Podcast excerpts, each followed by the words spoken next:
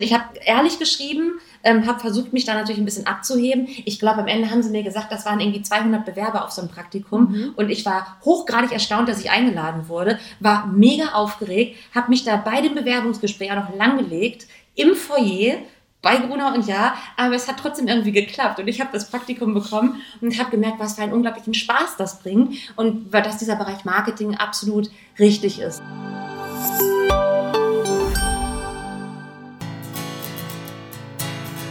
Wie wird man eigentlich Bürgermeister, Videograf, Binnenschiffer, Wissenschaftler, Freiberufler, Start-up-Unternehmer?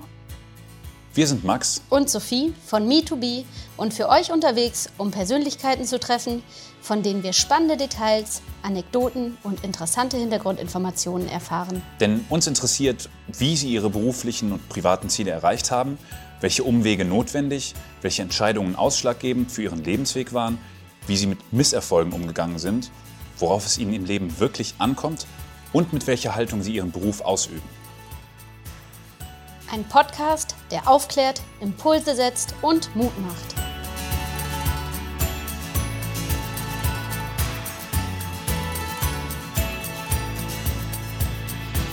Heute bei uns zu Gast Mirja Kühnemeier. Sie war erfolgreiche Influencerin und arbeitet heute als Online-Marketing-Managerin für eine Medienagentur. Ihre Aufgabe? Die Produkte der Agentur zielorientiert in unterschiedlichen Medien zu platzieren. Mirja ist Mutter eines sechsjährigen Sohnes und sowohl in Kiel als auch in Braunschweig zu Hause. Wir wollen heute von ihr erfahren, wie wird man vom Influencer zum Marketingmanager mit dem Schwerpunkt Online. Hallo Mirja, schön, dass du da bist. Hallo Max, hallo Sophie, schön äh, euch da zu haben. Hallo Mirja. Wir wollten heute Einblicke von dir in, ja, in deine Erfahrung mit der sozialen Welt sozusagen. Und ja, was kannst du uns davon denn erzählen? Was macht für dich die Faszination davon aus? Äh, du hast genau das richtige Wort gesagt, es ist wirklich Faszination. Als ich das erste Mal mit sozialen Netzwerken ähm, in Kontakt gekommen bin, habe ich gemerkt, du kannst, du hast Medien, mit denen du kommunizieren kannst. Du kannst dich informieren, du kannst äh, Dinge präsentieren, du kannst dich austauschen, du kannst mit Menschen sprechen, folgen, liken, teilen, Feedback einholen. Es gibt so viele verschiedene Ebenen, wie du, wie du interagieren kannst. Und das hat mich begeistert. Ja, damit bist du ja nicht alleine mehr. Ja, das fasziniert ja viele junge Menschen. Und ähm, genau, mich würde interessieren, was war denn dein erster Social Media ähm, Account, den du so, äh, wo du angefangen hast, was? dich mitzuteilen? Damals als Facebook noch. Ja. Nein, ich glaube, das war, ähm, ich glaube, das war mitten im Studium mit MySpace. MySpace oder StudiVZ, ich kann es dir gar nicht mehr genau sagen. Und dann habe ich, glaube ich, die ganze Bandbreite einmal so mitgenommen. Und, und wie kam dann der Entschluss, also irgendwann hat sich ja auch so ein Berufswunsch in die Online-Welt dann entwickelt. Wie kam da? Stand das von Anfang an fest oder wie kamst du, wie kamst du dazu? Du, das ist eine gute Frage. Vielleicht ging das ja so einher. Denn ich habe, ihr wollt, ihr mögt es vielleicht gar nicht glauben, aber ich habe Jura studiert. Ich habe direkt nach dem Abi habe ich gedacht, Jura ist ein super Studium, damit kann ich viel machen. Habe das aber äh, nach ein, dem ein oder anderen Semester abgebrochen, habe eine Ausbildung gemacht ähm, für Messe, Kongress, Eventmanagement und habe dann nochmal ein Studium draufgesetzt, Unternehmenskommunikation. Und dieses äh, Studium habe ich, ja, ich wusste, dass ich in dem Bereich Kommunikation arbeiten will. Und da einhergehend ähm, habe ich das natürlich auch privat auf vielen verschiedenen Ebenen gelebt, weil Kommunikation für mich ja einen, einen ganz großen Schwerpunkt ausmacht. Und hast du dann währenddessen quasi immer so, hast du dann deinen Arbeitsplatz quasi immer verknüpft mit deinem Social Media Account oder ähm, war das strikt getrennt? Also hattest du, wie soll ich sagen, war dein Job automatisch äh, gleichzeitig auch dein Instagram Account? Ähm, das kam erst später. Also ich habe mich immer erst privat damit so ein bisschen auseinandergesetzt und geguckt, was kann man auf den verschiedenen Kanälen machen, was sind da vielleicht Vorteile, wie kann man Sachen darstellen und habe dann aber ähm, in meinem Job später angefangen. Ich habe in dem Job ähm, in der PR gearbeitet, mhm. bei einem äh, großen deutschen Modeunternehmen und ähm, habe da natürlich auch schwerpunktmäßig PR ist Kommunikation, habe dann ähm, habe ich plötzlich die Zeit gehabt, mich ähm, dem Medium Instagram einfach noch deutlich intensiver zuzuwenden, nämlich als ich schwanger geworden bin. Mhm. So, ich hat sich dann einfach so äh, ergeben, die Schwangerschaft und auch Instagram. Und ja, und warum gerade Instagram? Also es gibt ja viele Social-Media-Plattformen, die ja alle unterschiedlich äh, aufgestellt sind. Hast du eine Lieblingsplattform und was kann man mit Instagram rüberbringen? Was fasziniert dich an der Plattform? Es, ja, es war in der Tat Instagram. Ich habe im Beruf in der PR habe ich angefangen, Blogger-Relations aufzubauen ähm, und habe angefangen mit, mit vielen Modebloggern zusammenzuarbeiten. Und als ich dann schwanger war und dachte, so, jetzt hast du Zeit, jetzt bist du raus, habe ich gedacht, ganz blöd gesagt, das kannst du doch auch. Das, du kannst auch mal versuchen, so einen Kanal selber zu entwickeln und groß hochzuziehen und von null auf einmal so ein Instagram-Profil zu machen. Und zu der damaligen Zeit, muss man ja fast schon sagen, das ist nämlich jetzt sieben Jahre her, als ich damit angefangen habe, war einfach Instagram die Plattform to be. Und hast du da von Anfang an, wie soll ich sagen, hast du es von Anfang an richtig gemacht oder ähm, was waren so die Learning Steps und worauf sollte man dabei achten?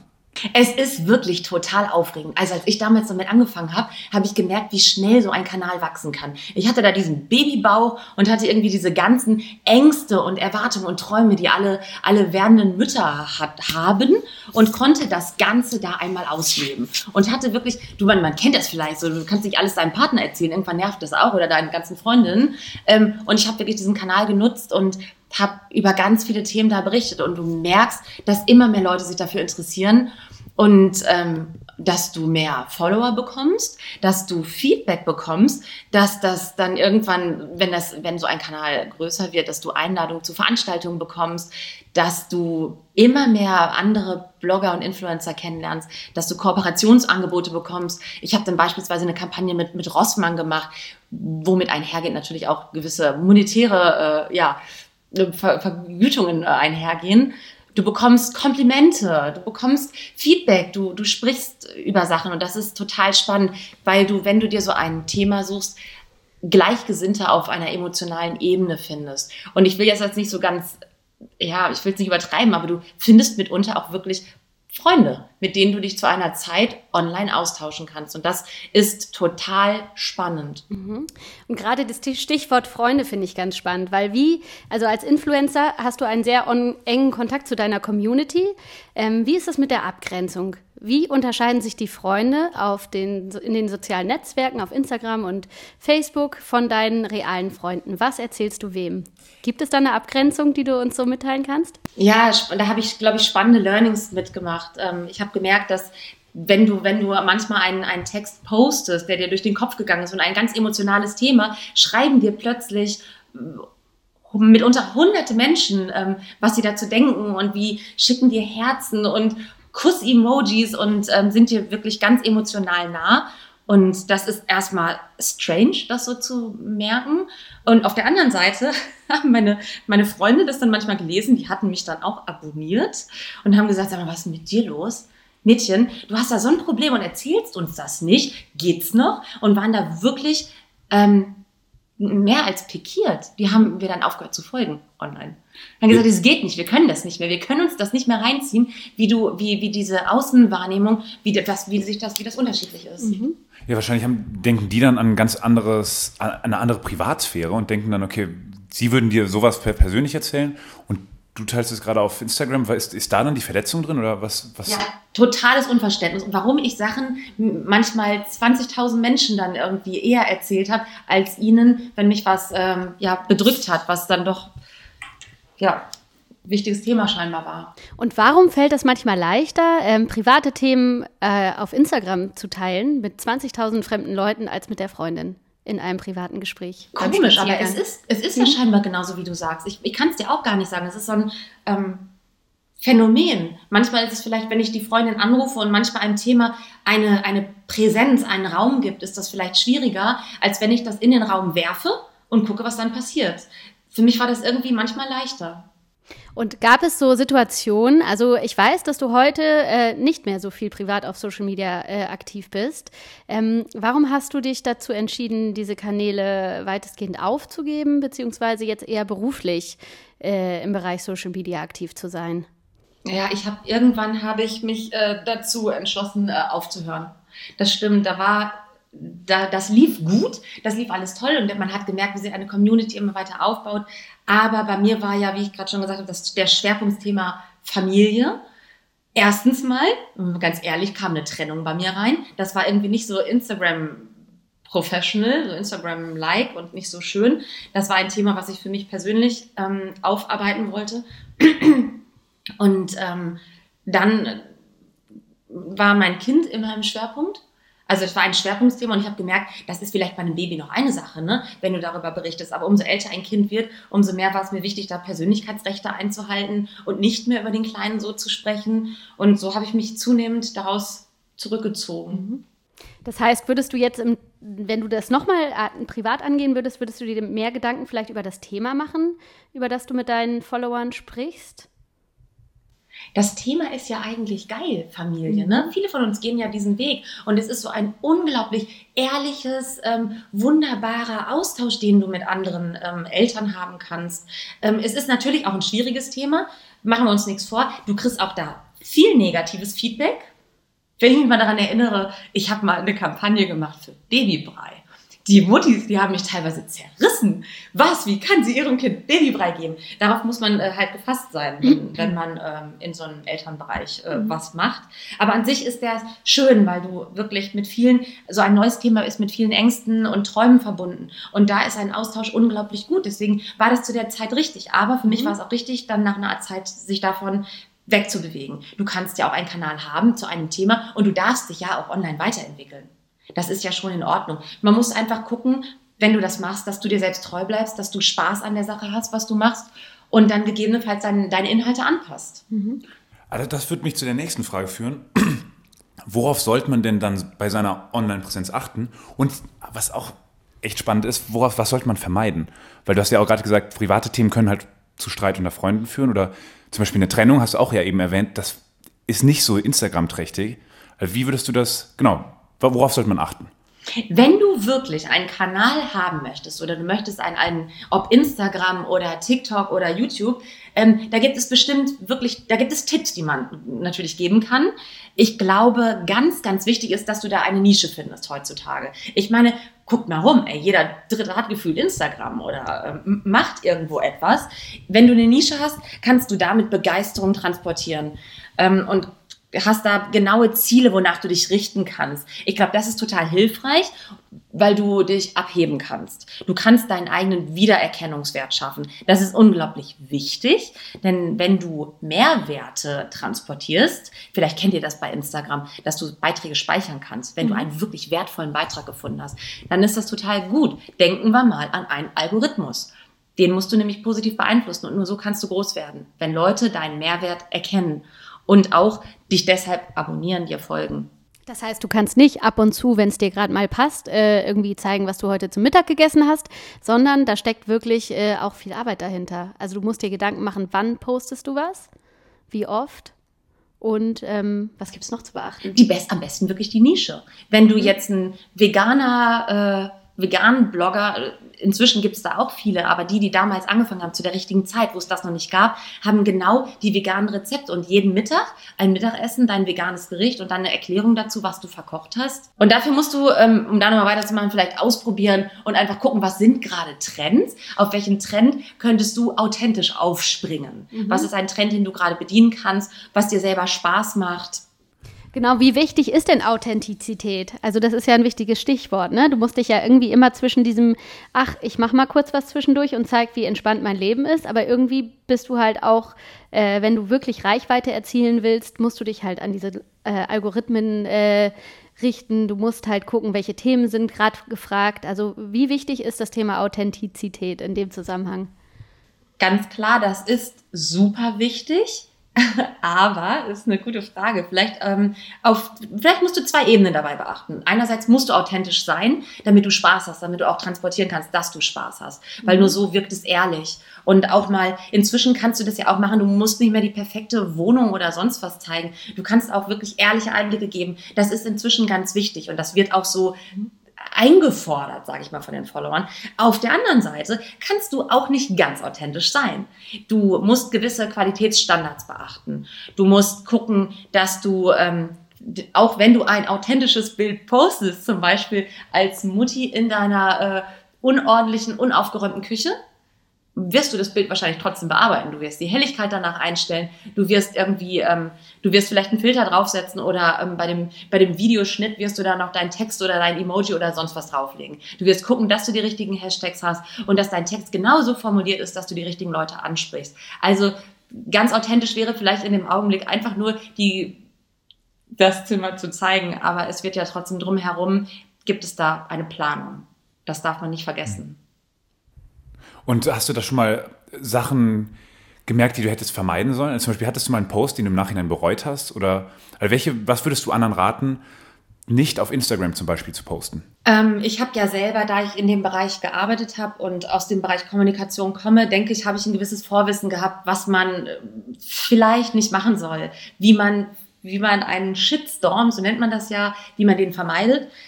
Was für mich einmal ein sehr einschneidendes Erlebnis war, als ich über das Thema äh, nicht-Schwangerschaft geredet habe oder Schwangerschafts, ähm, eine Schwangerschaft, die ja vorzeitig beendet sein kann aufgrund gesundheitlicher Dinge, habe ich unglaublich viel Feedback bekommen. Und ich will sagen, ich glaube, das waren 300, 300 Nachrichten von anderen Müttern, die Sachen erlebt haben. Und das ging mir so nah, dass ich da wirklich am Telefon saß und geweint habe. Es waren Geschichten, die ich gehört habe. Das sind Dinge einfach, die du dann, ich will nicht sagen in Kauf nehmen, aber auf die du dich vielleicht ein bisschen einstellen musst. Wenn du ehrlich redest und Sachen ehrlich kommunizierst, wird eventuell auch ganz ehrliches, mitunter trauriges Feedback zurückkommen oder sehr herzergreifendes.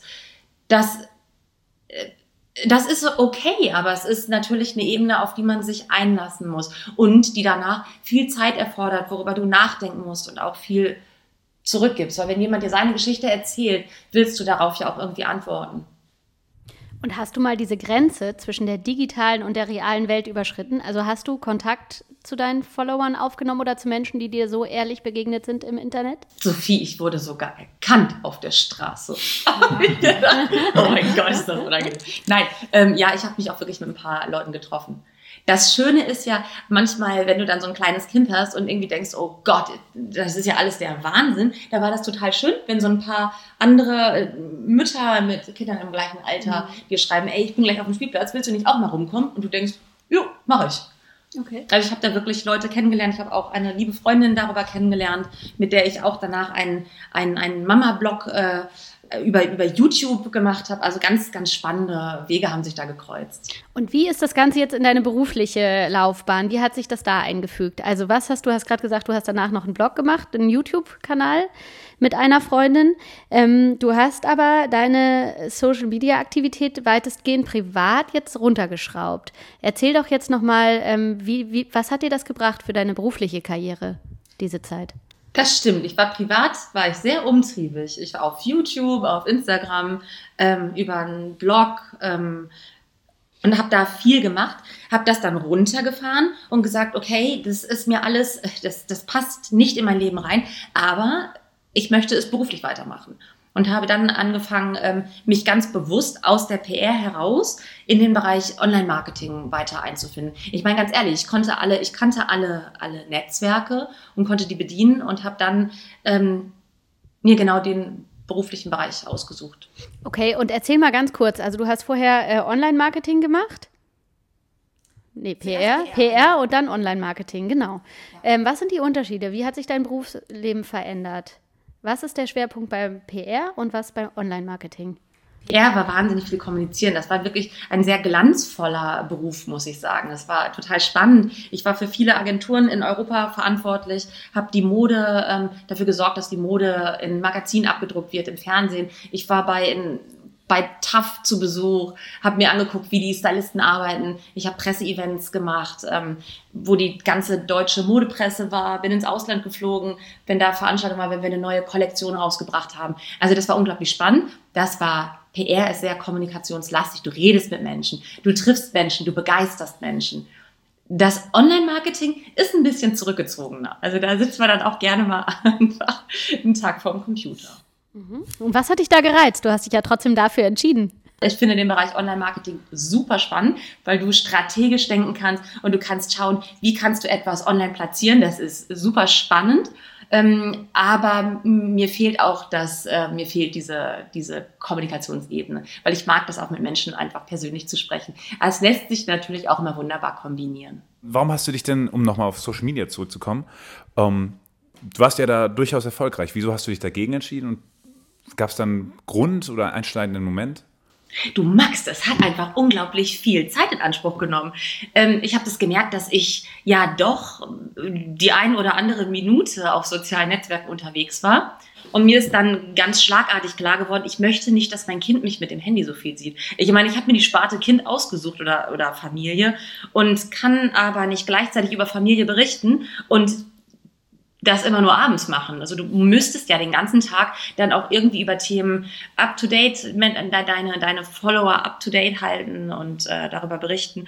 Und ich will nicht, dass mein Kind irgendwie ein Handy in der Hand sieht. Das soll irgendwann auch vorbei sein. Arbeit ist für mich etwas, was in einen bestimmten Rhythmus auch gehört und vielleicht von morgens bis mittags, nachmittags oder abends, je nachdem in welcher Lebenslage man ist, eine, eine wichtige Rolle spielt. Aber danach ist auch mal Schluss.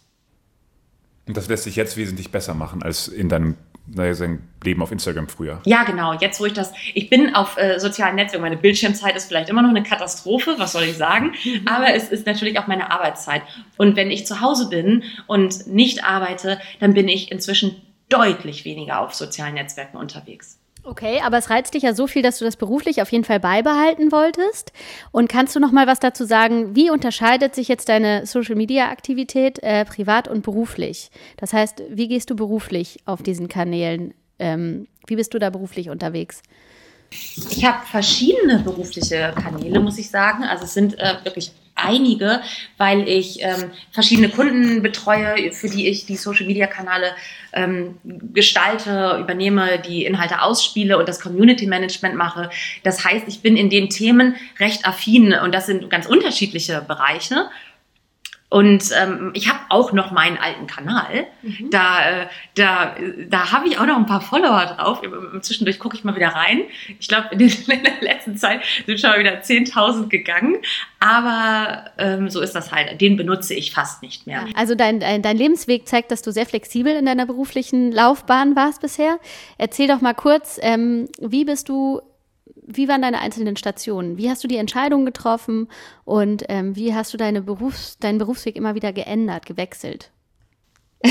Marketing ist ja ein, ein großes Feld. Ich habe ähm, verschiedene Sachen gemacht, die mir in erster Linie Spaß gemacht haben. Ich weiß, dass ich da, also als ich damals angefangen habe, in die Berufswelt zu tauchen, war das bei, bei der Gala.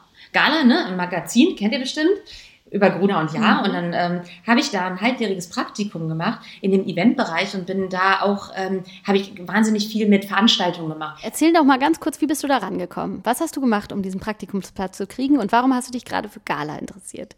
Ich hatte damals drei Praktika, also ich habe mir drei Praktika überlegt. Das war einmal Fernsehen, das war das Gala, das Magazin und das war noch ein drittes. Ich habe es vergessen, es mhm. war also nicht so wichtig und habe mich einfach beworben. Also Bewerbungs, äh, einfach einen Lebenslauf hingeschickt und ein Anschreiben? Ich habe es ein bisschen, ich habe ehrlich geschrieben, ähm, habe versucht, mich da natürlich ein bisschen abzuheben. Ich glaube, am Ende haben sie mir gesagt, das waren irgendwie 200 Bewerber auf so einem Praktikum. Mhm. Und ich war hochgradig erstaunt, dass ich eingeladen wurde, war mega aufgeregt, habe mich da bei dem Bewerbungsgespräch auch noch langgelegt, im Foyer, bei Gruner und Ja, aber es hat trotzdem irgendwie geklappt und ich habe das Praktikum bekommen und habe gemerkt, was für einen unglaublichen Spaß das bringt und dass dieser Bereich Marketing absolut richtig ist und fand es äh, super, super spannend, auch diesen Bereich Lifestyle. Mhm. Bin danach, ähm, als ich dann fertig war mit dem Studium, habe ich mich bei diesem Modeunternehmen beworben und ähm, auf, auf einen Bereich als, was wie hieß das nochmal? Junior, Junior PR Referent. Mhm, mhm, ähm, habe da dann angefangen zu arbeiten und habe mich dann in dem Unternehmen, das war sehr schön, ich konnte mich da vom Junior zum Senior hocharbeiten und habe da wirklich sehr, sehr viel gelernt. Und ähm, bin, naja, danach ähm, habe ich, hab ich gemerkt, dass PR zwar ein unglaublich schöner Bereich ist, aber das Unternehmen einfach auch vermehrt im Bereich Online-Marketing suchen und zwar auch im Bereich Social Media. Mhm. Und habe gewusst, okay, der Weg muss zwangsläufig in die Richtung gehen, wenn du vielleicht auch bei kleineren Unternehmen arbeiten möchtest, weil du da einfach mehr Bereiche abdecken musst. Und deswegen bin ich ganz froh, dass ich jetzt inzwischen da auch diesen Bereich eingebaut habe. Alles klar. Ja, das ist logisch. Das hängt vielleicht auch irgendwie da, damit zusammen, dass du Mutter bist und flexibel arbeiten musst und willst auch. Ähm, ja, ganz genau. genau. ganz genau. Das ist so ein bisschen Angebot-Nachfrage.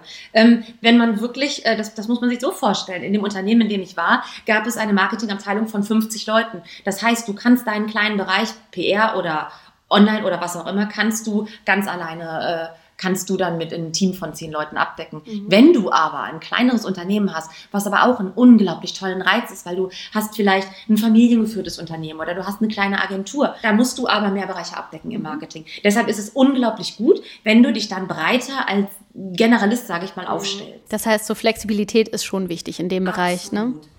Alles klar. Und hast du so einen roten Faden, den du sagen kannst, was du, was du immer in deinem Berufsleben äh, beibehalten hast? Oder ein Thema, was dich immer begleitet hat?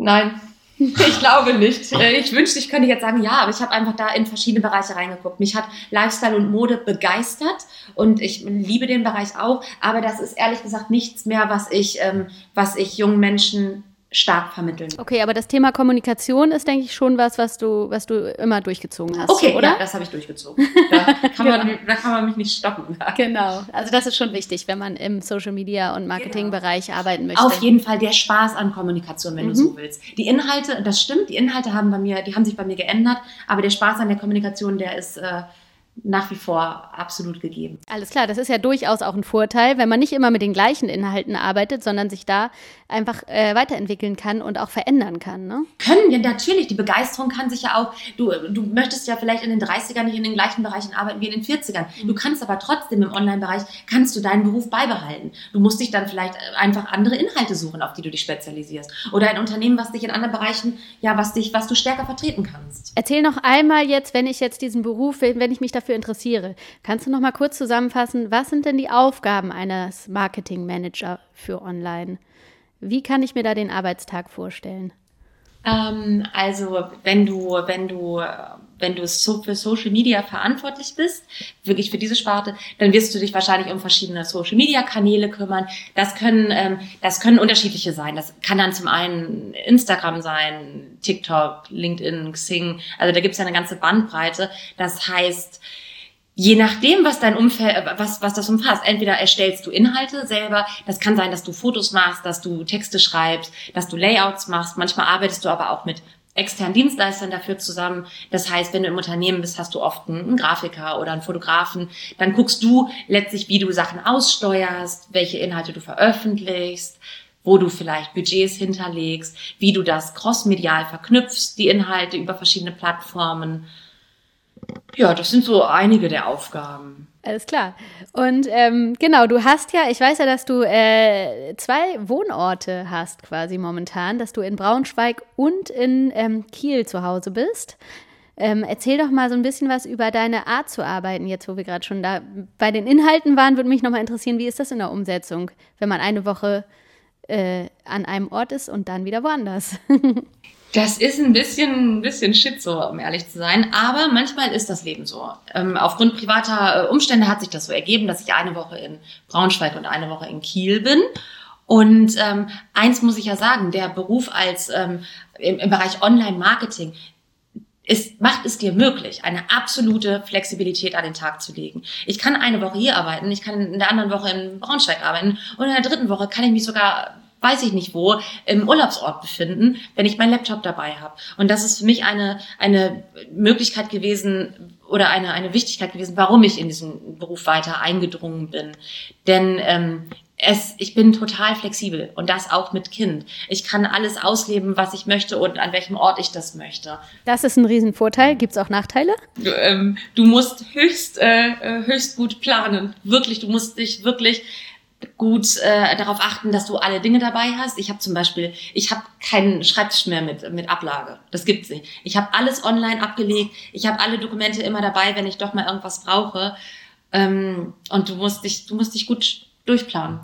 Und fehlt dir das manchmal sozusagen Kollegen zu haben, die du regelmäßig siehst? Oder ähm, oder gehst du voll darin auf, dass du zum Beispiel einfach oft dann Zoom-Meetings hast zum Beispiel oder, oder vielleicht sieht es auch gar nicht so aus. Wie ist es denn? Also, äh, das vermisse ich wirklich ein bisschen, das stimmt. Das stimmt. Das, äh, das war früher, als ich mal meinen mein 40-Stunden-Job, der wahrscheinlich dann immer eher so ein 55-Stunden-Job war in der PR, ähm, da war ich in einem Büro, da war ich in einer 50-Leute-Marketing-Abteilung und das war total nett, weil du ja wirklich mal auf einen Schnack in ein anderes Büro gehen kannst. Und das hat sich jetzt natürlich auch durch Corona verändert. Aber ich muss dazu sagen, ich war auch vor Corona schon im, im Homeoffice und habe seit, ich bin wirklich seit vier Jahren fast, äh, arbeite ich von zu Hause aus. Und ähm, ja, man, man gewöhnt sich dran. Also ich fand es vorher auch immer ein bisschen netter, aber der persönliche Austausch fehlt mir. Umso mehr weiß ich, so ein Meeting zu schätzen oder wenn du dann ein Zoom-Meeting hast, dass du, dass du auch dich, dich ein bisschen zwingst, auch privat zu sprechen. Du, manchmal vergisst man das einfach. Mm. Das ist total seltsam. Dann bist du sofort im Business drin und ähm, du verlierst so ein bisschen die emotionale Ebene zu deinen Kollegen, die ja auch einen verdammt wichtigen Teil in deinem Leben ausmachen. Mit denen verbringst du halt auch viel Zeit. Ne? Auf jeden Fall. Würdest du sagen, das ist dann einfach ein kälterer Ton oder was ist das, worin bezeichnet also was ist der, der Business-Ton oder? Ich glaube, in der, in der, wenn du mit Leuten persönlich im Büro bist, ist das noch so ein bisschen ähm, persönlicher. Also das ist noch irgendwie ein bisschen netter, liebevoller. Das lässt sich nicht ersetzen, ne? Ja, der persönliche Kontakt ist einfach nicht das Gleiche. Ja, deswegen zwischendurch musst du immer wieder die persönlichen Meetings haben, die bringen, bedeuten mir einfach ganz, ganz viel. Das kann ich gut verstehen. Ähm, wir haben ja jetzt schon ganz viel von dir erfahren, Mirja. Sehr viel spannende Informationen und äh, auch aus deinem Leben. Bist du bereit für unsere schnelle Entweder-Oder-Runde? Wir haben ein paar Fragen vorbereitet, die du einfach ganz intuitiv und schnell beantworten darfst. Musst. Musst. ja, einen Augenblick, okay.